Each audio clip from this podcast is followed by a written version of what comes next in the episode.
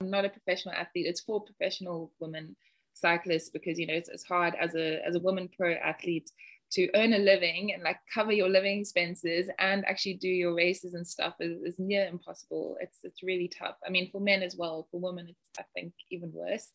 Um, so this is just it's called the Homestretch Foundation, where it just gives women a base where they at least don't have to worry about like sort of rent. It's a it's a good communal environment, um, which is why I said there's like two beds down here. There's a kitchen upstairs there's another massive kitchen more beds. It's like a really cool place. Um, anyway i popped them a message to say like can i can i come and, and stay for the summer season? And they're like okay yeah for sure like come through. And i was like oh that was really like easier than i thought. Like you're, you're actually going to be the only person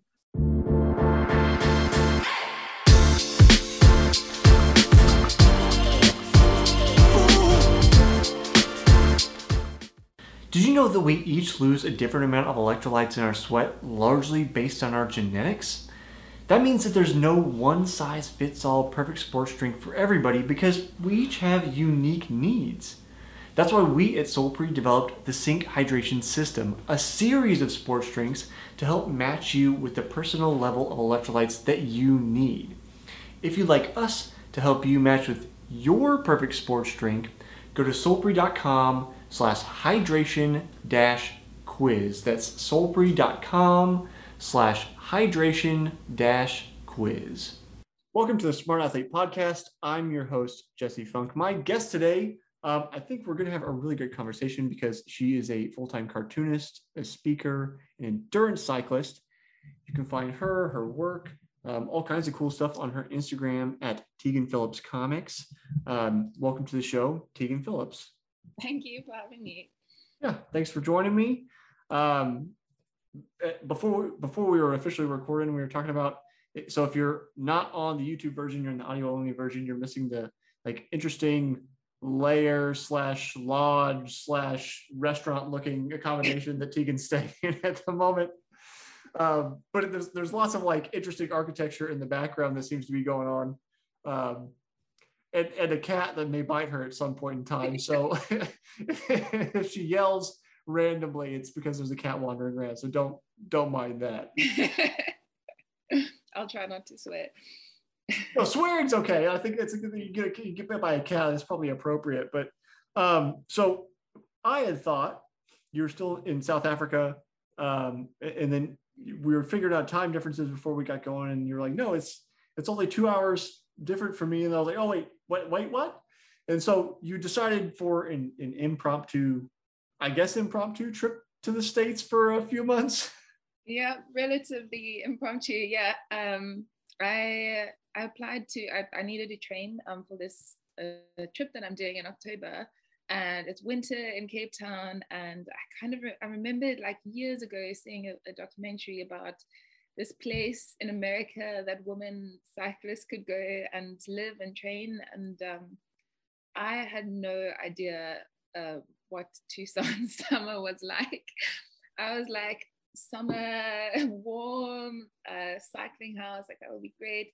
And I, I applied. I just sent a message to be like, I'm, I'm not a professional athlete. It's for professional women cyclists because you know it's, it's hard as a as a woman pro athlete to earn a living and like cover your living expenses and actually do your races and stuff is, is near impossible. It's it's really tough. I mean for men as well for women it's i think even worse. Um, so this is just it's called the homestretch foundation where it just gives women a base where they at least don't have to worry about like sort of rent. It's a it's a good communal environment um, which is why i said there's like two beds down here. It's a kitchen upstairs there's another massive kitchen more beds it's like a really cool place um, anyway i popped them a message to say like can i can i come and, and stay for the summer season and they're like okay yeah for sure like come through and i was like oh that was really like easier than i thought like you're, you're actually going to be the only person that's so interesting. Like, I wonder why. um, but it turns out it's it's, it's very hot. um, yeah, you're gonna be the only person because it's like what, like 115 degrees. I guess I, I don't know what that is in Celsius. Uh, so for if you're listening in South Africa, sorry, I don't do the conversion very quickly in my head. Um, high 30s, low 40s, every yeah. day until yeah. until late at night. Um, but uh, yeah, I've absolutely, I've really loved it. Um, so yeah, it's been good heat training. So you out, you, I, think you were saying before we got, uh, you know, officially recording that you're going out with people. Are you're not just riding by yourself, are you? Well, at the moment, I mean, I, am actually staying here by myself with um with the cats. Uh, there were a couple girls still here uh, when I arrived who are pro athletes, and it was really cool to do a little bit of riding with them, find them.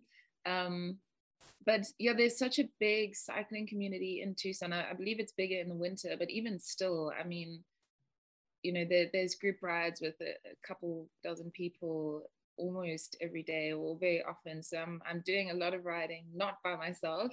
Um, but in terms of actually, like I think to be here in the winter is is so cool, and it's something that I would say if you are a woman cyclist, um, it's worth you know applying. I think it, it's pretty tricky to get in because there's there's obviously limited spaces, but um, to be able to just literally live with other athletes who are training and, and eating and stretching, you know, this it's got everything like a bike garage and yoga mats and stretching and to have that in a kind of like communal environment is just I think it must be so awesome. Because being an athlete um I think it can be quite lonely like my friends who I, am not a, a, proper pro but the the friend I'm not a pro at all.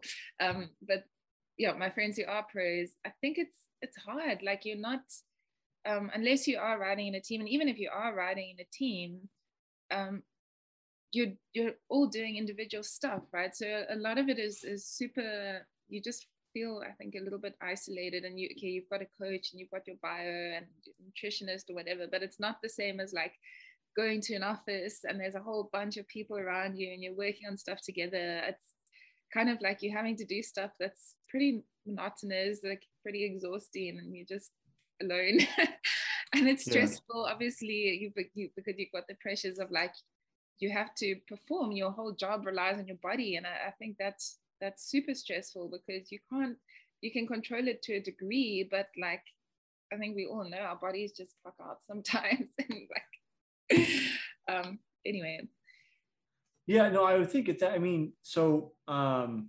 longtime listeners know that i spent a considerable amount of time trying to become a, a pro in triathlon um, which basically means training like a pro even though you aren't necessarily performing like a pro yet and you know i know that like there are there's a small group of kind of elite amateurs here uh, in, in Kansas City.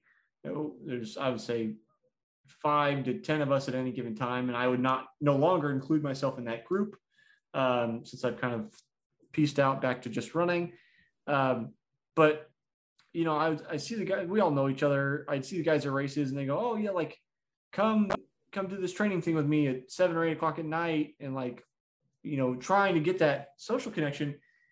And I'd always turn it down because I'm like, man, by like, I finish my second workout by like two in the afternoon and I'm done. Like, I don't want to wait till seven or eight at night to do another workout. And just there's that, there's that need for like individualization and uh, taking care of your own schedule, what your own workout needs to be, your own recovery routine. I would think that only gets like more exaggerated as you become a pro and a better pro and being just like i'm very dialed in. This is exactly what i'm doing. I'm not you know i'm not screwing around with this or that thing be, because performance matters. Like it, it is important to enjoy it but you also have to know that like if i don't perform you know maybe sponsors don't like me as much anymore. I'm not going to get primes. I'm not going to get you know podium placements. So it's at least from my i guess i'll say limited experience as a, a aspiring pro it, it's definitely isolating and it takes some adjustment if you don't have a team around you anymore. Yeah 100% so i i you know I, we were talking about this before we got going. You know i have kind of aspirations. I'd love to be able to put together a team um, at some point for the company or something in the future um, when we just have money to throw at it, which we're not that big yet. Um, I think part of that just comes from like my own, uh, I'll say high school and collegiate experience with the team and just knowing like how much having those people around matters just your morale day to day. Like you're suffering, but it's like communal suffering. Yeah, yeah, exactly. And that I think that just that emotional support of like all of the different stresses that you're going through to be able to have that kind of yeah emotional support even if it's just in the whatsapp group to have people who kind of know what you're doing and um, to be able to support them and they support you. I think that's a big part of what makes the athlete life kind of like go from just being survivable to actually enjoyable. Yeah. Uh, thinking about that though i know um, or i'm fairly certain uh, you had originally had a different life plan. I, I think my uh, assistant had told me you had originally planned on trying to be a lawyer, and somehow you found yourself in a basement in Tucson, Arizona, instead of instead of in a courtroom. This this seems like very divergent paths. Um, one would certainly, you know, right now you're socializing with cats that seem to be aggressive if you don't pay enough attention to you. Otherwise, you might actually have, you know, uh, fellow lawyers or or you know coworkers to talk with. So how, how do you how do you find yourself taking that that road that leads to this this basement in Tucson, Arizona? Um, oh. the last time somebody asked me that, I gave about like a 20 minute answer. I'm definitely not going to do that. do the Cliff Notes version. How long have I been talking? Um, basically, what happened is I was um, studying law and actually really enjoying it. I hadn't I'd planned to study journalism, started studying journalism, didn't like the the kind of um, very aggressive nature of the sort of hard journalism that I was studying. Um, switched over to law. I was loving that. And interestingly, I, I actually I came top of my law class in, in the second year, and one of my professors said, um, you will never be a lawyer, or, which, and not in a bad way, but just kind of like saying like, uh, this is not going to be my thing. Um, and uh, I, uh, my dad had been doing his environmentally focused executive MBA, and uh, he'd started getting interested in cycle touring. Um, and basically, he introduced me to cycle touring by just showing me a, a video. Um, I'd never seen or heard of it, but like we don't have a big cycle touring culture in South Africa. Um, mm-hmm. So for me, I was, I don't know, like 21 or something. And I was just like, what is this thing? Like that bicycle, like bicycles are not supposed to look like that. I'd only, I just started cycling a few months before. Right. Um, but he showed me it was Tom Allen's video of him trying to cycle around the world. And the next day, after watching that video, um, I saw on Tom's Twitter through like reading my dad's Twitter over his shoulder that Tom was running a competition where you could win a bicycle that he had used on an adventure and a tent and everything. And I kind of spontaneously decided to enter that competition, uh, which I then and to and to enter the competition to kind of make my competition entry stand out a little bit. I made a video uh, of cartoons that I had stolen my, my boyfriend at the time. Um, his he had an iPad one, and I just drew some cartoons with my finger, made it into a YouTube video, and that video won me the bike. I went to England and did a bike tour, and that was kind of the the big wrong, not wrong turn, but the big uh, deviation from the lawyer path that I, have just continued on that deviated path now to, to end up um, spending the last couple years just adventuring and comic making and um, and now being here in, in Tucson. So I've just sort of made a like a, a career out of it, I suppose. So are you uh, technically speaking, are you still uh, drawing on an iPad one? Do you have a stylus yet? Are you still using your finger? But um, how does the creation process go? I have this iPad. I have no idea what model it is. It's an iPad one. I wouldn't. I wouldn't know either. So it was like I think it was a brick. Um, and I used to get so cross with my ex because he would um, he would just sit on it for so long and he was obsessed with this giant iPad. It was like the Nokia 3310 of, of iPads. Um, anyway, uh, but I do still draw with my finger. I bought so many styluses. I learned how to make a stylus myself, which you can make by basically just wrapping some tinfoil around a pen and then some cotton wool and tape and you wet it and um, mm. and then also I bought an Apple pencil and then in the end I just still use my finger. It's just I think I'm just used to it. Oh look, I've got I used to have uh, it's not on my desk anymore. I had like I had this like metal stylus almost. You know, you had like a metal cap that screwed on and off of it. And I can't remember why I got it. I got it for some drawing purpose because um, I have a little bit of an art background. And I feel like I had oh, I had a tablet for a while. I used it on that. It was it was it was the weirdest thing because it like you're talking about like just an odd end with tinfoil and a cotton ball. It had this like plastic disc on the end of it that somehow that would activate um, the screen, and it was just it worked, but it it doesn't feel like like if I sit here with a pen or a pencil and try to draw, it didn't like the the the tactile sensation was kind of kind of nice, but also just a kind of odd adjustment. So I'm just trying to imagine like trying to draw with a cotton ball. and like the how would that feel? And how does that adjust like, you know, how your hands moving? Yeah, no, there's there's a lot of different ones. I must say that Apple Pencil is really, really good. Um, if I'd started on that, I would probably still be with it. Now it's just a decoration. No. So I mean, there's do this is one thing I, I don't know that I've really pulled out, but do you feel like your comics have a central theme, or is it just like this is what I feel like comicking about today?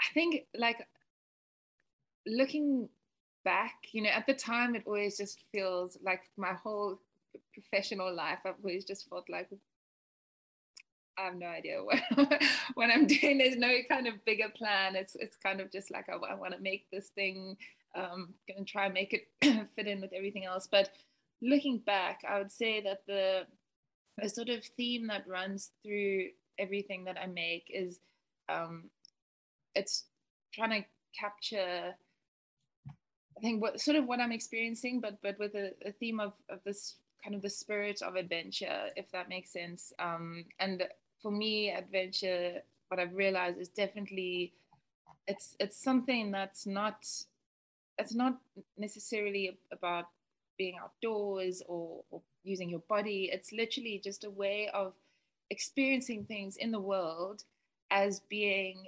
interesting and exciting and challenging and kind of like I suppose looking at things the way that a, a kid who's never experienced them before looks at them which is maybe i mean it's partly because i have so little experience like all the different things i've tried to do like whether it's it's merch or new sports or even like in the sport of cycling i've gone from cycle touring to then a bit of road cycling to riding in a team um, training ultra endurance. So it's always i feel like I'm, I'm constantly in these new environments. So that sense of wonder is, is genuine. I'm like this is this is genuinely new to me.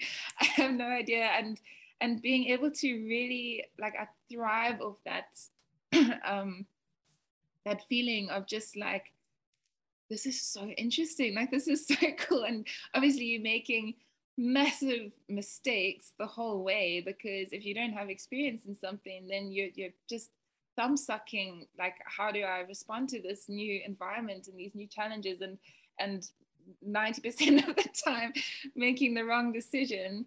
And I think the the sort of adventure mindset is just seeing the kind of the fun and and humor in that of just being like, this is a story and it's a it's a funny and interesting story as opposed to just having. I think a lot of adults in the world um, have a mindset of if you're not doing something the right way, then it's just wrong and it's just bad and it's kind of like things are going good or they're going bad. And when there's problems, then it means that they're going bad. And if it's going good, then a lot of that is just almost sort of ignored as just being like that's the default this is i'm in automatic mode and that sense of wonder is just not there it's because and, and i think part of it's because i don't know perhaps being very much future focused or being like okay i've got i've nailed this element of my life or this element of whatever i'm experiencing and now i'm just thinking about the next thing and so it's it's a kind of very non-adventurous way to live and to look at things uh, which is, I suppose, a, a, long answer, but I would say definitely in the different themes of my work, whether it's mental health or the environment or cycling or travel, it's that feeling of curiosity and, and wonder is in everything.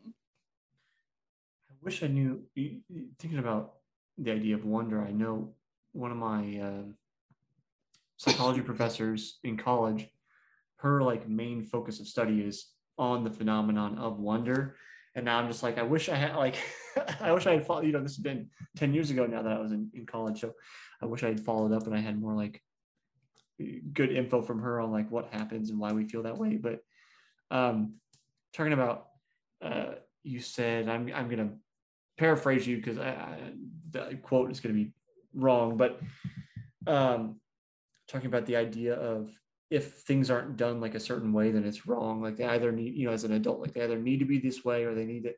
And it, it reminds me of your, you had a comic about like the reality of what non-attachment means and, you know, how non-attachment is um, related to love, which it's a topic that I, I like to talk about. Um, I click with Eastern philosophies I have since I was a child, but just like I feel like that all goes together, right? It's almost like the inability for self love if you're attached to the idea of like, you know, I I must go to college, get a job, find a spouse, have two 2.4 kids, live in the suburb. Like, if you don't live with the narrative, then you won't be happy. It's like, no, not necessarily. Like, there's, I always like to say, especially right now um, with our very divisive like political climate, the breadth of human experience is so vast. Like, I, and I think we need empathy to understand that all of us come from different places.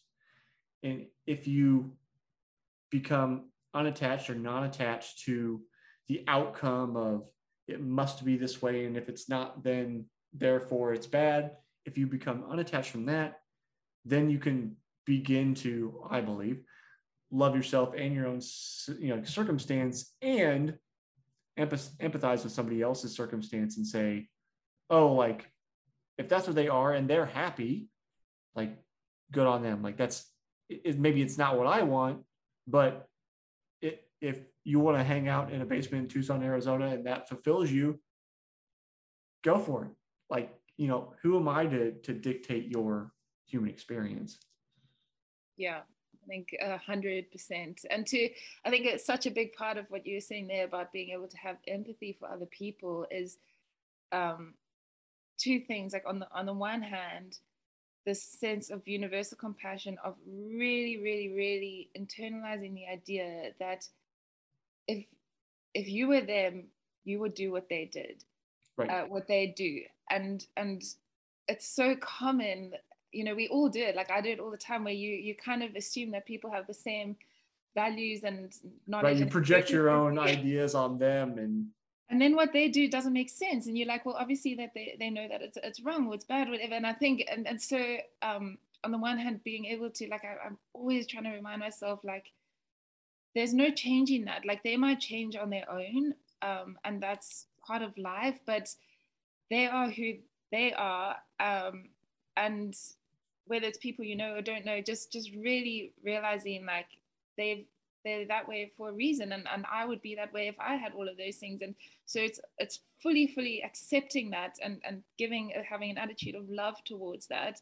And then at the same time realizing that if you're feeling feelings of resentment or whatever it is towards them then it's on you to change um, sort of the role that you're letting them play in your life.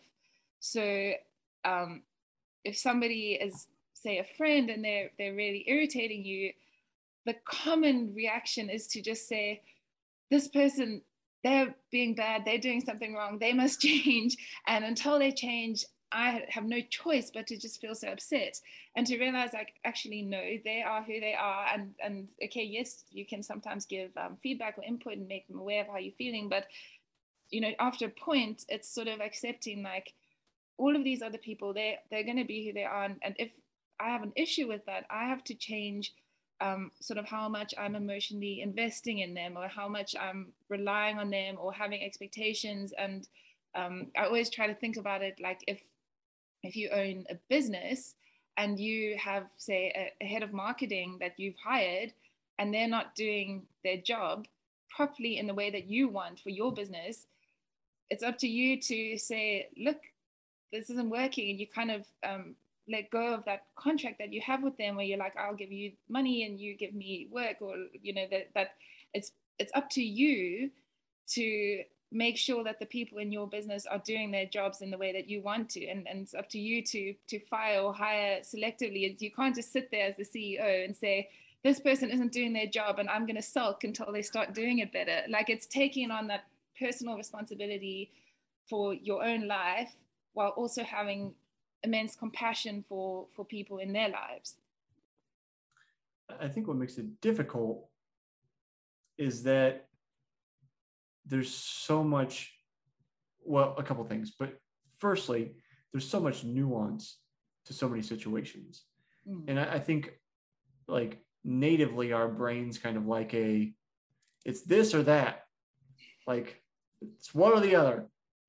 None of this none of this shades of gray horse crap. Like it's just it's it's black or white right? But it's not. And and knowing what to do with all that nuance, I think is very difficult. On top of that, as you kind of mentioned earlier, what I, what I think shades that conversation further is like this projection of beliefs and then like living inside your own head, like not even being able to see yourself and your own actions objectively. Like if in the easiest way I know to to do this is like take your story and tell it to yourself as if a friend is asking you about it instead of saying like because then you kind of take yourself out of the situation in in even doing that is an exercise in itself it's not easy to do because you're in the situation you know but but that's it's the closest thing i can i can say to like is how do you remove yourself from that um but uh there are other other comics I kind of want to ask you about because you got you got all kinds of stuff um, going on. I you know there's you know you have like so I looked through some of your recent ones. Um, I don't know whether I should ask you about poop or not. It's always it's always a good conversation to- topic for endurance athletes. Um, but what like there's a quote from your like perseverance. I won't read through your whole perseverance comic. So if you want to check that out, uh, Tegan Phillips comics on Instagram. Um, but you said something about you know like the idea about perseverance, just um, like always check you don't just need a nap, like whether you're going to quit or not. Like to just maybe you're just a little tired, you need like a small break, and then you're going to be fine. I think I find myself there from time to time because I always take on too much. Um, and so the, it's such a simple piece of advice, but I think it's uh, profoundly useful. Well, that that exact phrase was inspired by um, a friend of mine telling me he he was doing the Silk Road mountain race, um, which is that ultra endurance, like really really tough bicycle race in in Kyrgyzstan, and he, I don't know, he was a few days in or something like that, and just was finished. He was absolutely finished. It was terrible weather, as a as a like the conditions there are really hectic, and he ended up um, scratching from the race. Mm-hmm. And then after a couple hours, suddenly feeling better, but you can't you right you can't unscratch. You can't unscratch. And I remember um, we he and I were talking about that after I I had done um, the Sedgefield 500, which is a, a 500 kilometer quite intense sort of gravel race in South Africa, and I also I, I, I went out really hard. Um, it was hot. I got sore like saddle sores, and it was just um, and then by the the I rode sort of day through the night. And the next morning, I was riding like a few meters and then having to take a break, and a few meters and having to take a break. And I phoned my dad, and I was like, you know, I, I don't think I'm going to actually finish this race within within the cutoff. And he said, okay, well, I'm on my way. And then I said, no, no, no, just just give me 10 minutes. And then he phoned me in 10 minutes. I said, no, just okay, just 10 more minutes. And eventually, I, I went. I ended up just going and um, having a nap on a restaurant floor for a couple hours um, and bumping into some friends and getting some food and water and then feeling 100% and i was i felt great for the rest of that race. I finished so strong. And um and for me that was just such a big lesson is that try first just try have a long break before you before you quit. Um and and uh, yeah it's often just like you need a bit of sleep and uh, maybe a bit of food um which I think is, is yeah, it kind of does also translate to to life.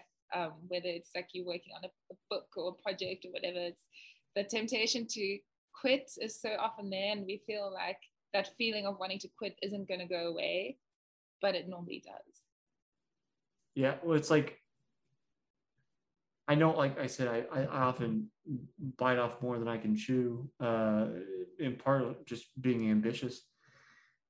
And you know, sometimes being an endurance athlete, you know, the mentality is like just one foot in front of the other, just keep keep on plugging away. Um, but life is uh, unrelenting. It is not like a race where, you know, there's a finish line at the end of the race. You know, you have to make your own finish lines or points, you know, rest breaks or rest stops or aid stations. You have to decide where those are. Um, and again, talking about nuance, like figuring out that internal sense of like, how do I feel?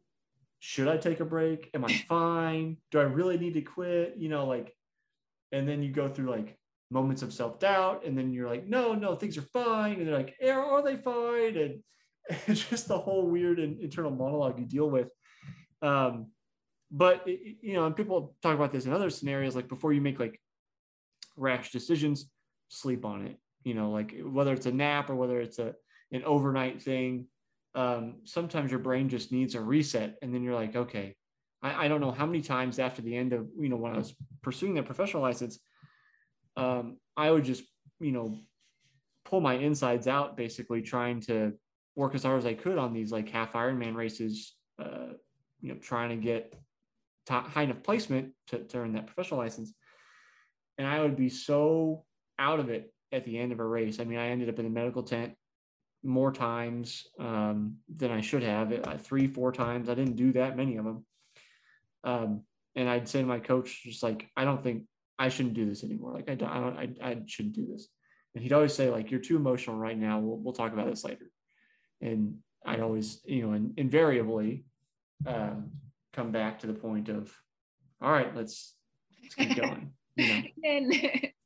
So um, it, it is, yeah, like I said, I think it's a great, a great point um, to consider when you're doing a big project, working on something at work, doing something athletic, whatever it is. Maybe you just need a nap, figuratively or literally. And it's often, I think, there's a, there's a, an element of ego as well that comes into it because sometimes we want to quit not because we we think we're not going to finish but it's because you're like i'm not going to be able to get the result that i want right and when i speaking did, about attachment yeah literally um which i mean it's also something that we've we've all experienced and like with that show race realizing like okay i'm i was at one point coming second overall and realizing like oh, i'm probably going to come somewhere near the back now and then uh, in that race when we set off there were five guys off the front, hammering it. And um, I think three of them had to quit before the end of the end of the first day. And I remember sitting with them at the at this the kind of shopping center um, in the evening um, where I was stocking up to start riding through the night. And they were because it had been really really hot.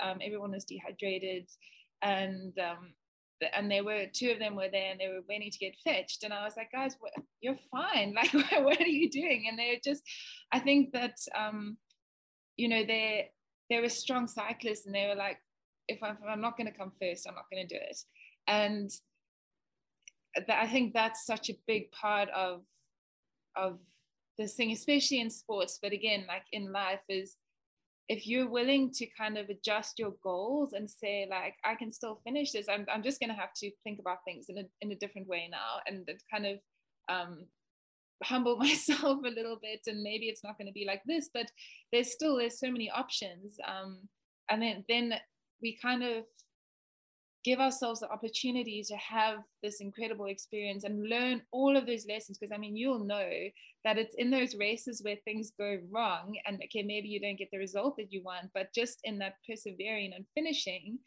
you learn so much like whether it's about nutrition or rest or, or kind of like little hacks that you can do to keep going when you're tired.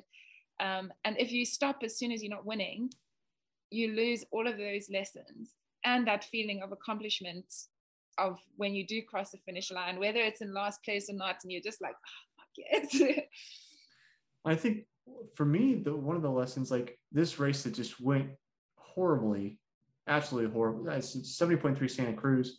I didn't have enough food. I ended up with like tunnel vision, like like literal, not in a figurative sense, in a literal sense, like blackness was like coming into my vision as I was going through the run. I had like 60 year old guys finish passing me near the end of the run. Um, I, I, I got to the end, and and looking back, I, I think of two things. One, I probably should have like just stopped and walked at aid stations and taken in fuel somehow. But again, I was like pushing to try to make these times and stuff. But so like I learned that lesson. But then on top of that, one of the things I took away from it, for better or for worse, because again, there's kind of some downside to this. I felt more confidence in myself. The like, I was basically knackered, like I was out of it. And I felt like if I could, if if the core of my being would not let me stop, that like I can get rid of doubts anymore. And so that's I did not, you know, I obviously did not finish where, where I wanted to, but I did finish and it was a big source, I guess, of um, pride, at least for a while. Even though you know I've said other times on the podcast when I've talked about this particular race, like maybe not the smartest thing to have done um, to push that far. Um, but in you know, if, if I if I were to do it again, you know, a second time, uh, you would hope I would have my fuel figured out better. It, it had to do with some messed up bike wheel and I had to just transition didn't get set up and I almost missed the entire race. And the whole thing is why I didn't have the fuel. But um, if I were to do it a second time, maybe not. But just, you know, I tried to let go of that, you know, attachment to, well, you know, I'm not going to get the placement, but just I'm going to finish and see how we are. And, you know, I, if I had not, then I wouldn't have gotten that, you know, kind of truth or whatever about the core of who I am, or maybe who I was. I don't know about who I am anymore, but at least at the time. Yeah. Yeah. Yeah. That's um, to have a new identity. Like I'm a person that finishes things. Yeah. Yeah. Um, taking as we're winding down on time, uh, I'm going to ask you this season's question. So I have each season of the show, I have a question I ask every single guest uh, and it varies every single season. So this season's question I like to ask you is how do you celebrate your wins? Um, that you know, I I, I, have no idea. and that's why I'm asking it. You know, I, I think maybe all I can think of is is an adventure you don't really have wins you know? An adventure is an adventure and, and I, i'm not um not to say that i'm not competitive but I, I don't think that anything that i do really has a winning or a losing element. It's everything is just an adventure. So I'm sorry, this cat. Um, so it's it's the to be honest, I, I think this is gonna sound cheesy, but going on the adventure is the celebration and getting to the end okay okay maybe some champagne is nice when you get to the finish line of somewhere but yeah, it's it's just the I would say that the the process in general is like I don't hold back on treating myself while I'm doing stuff. So it's it, yeah, the whole thing is just a celebration of being able to do stuff. No, I think that's a perfectly great answer. Um, Tegan, where can people find you if they want to see the comics, catch up with you, any of that kind of stuff? Um, Instagram's probably the best at Tegan Phillips Comics, T E G A N P H I L L I P S Comics. Awesome. Tegan, thanks for hanging out with me today. Cool. Thank you so much.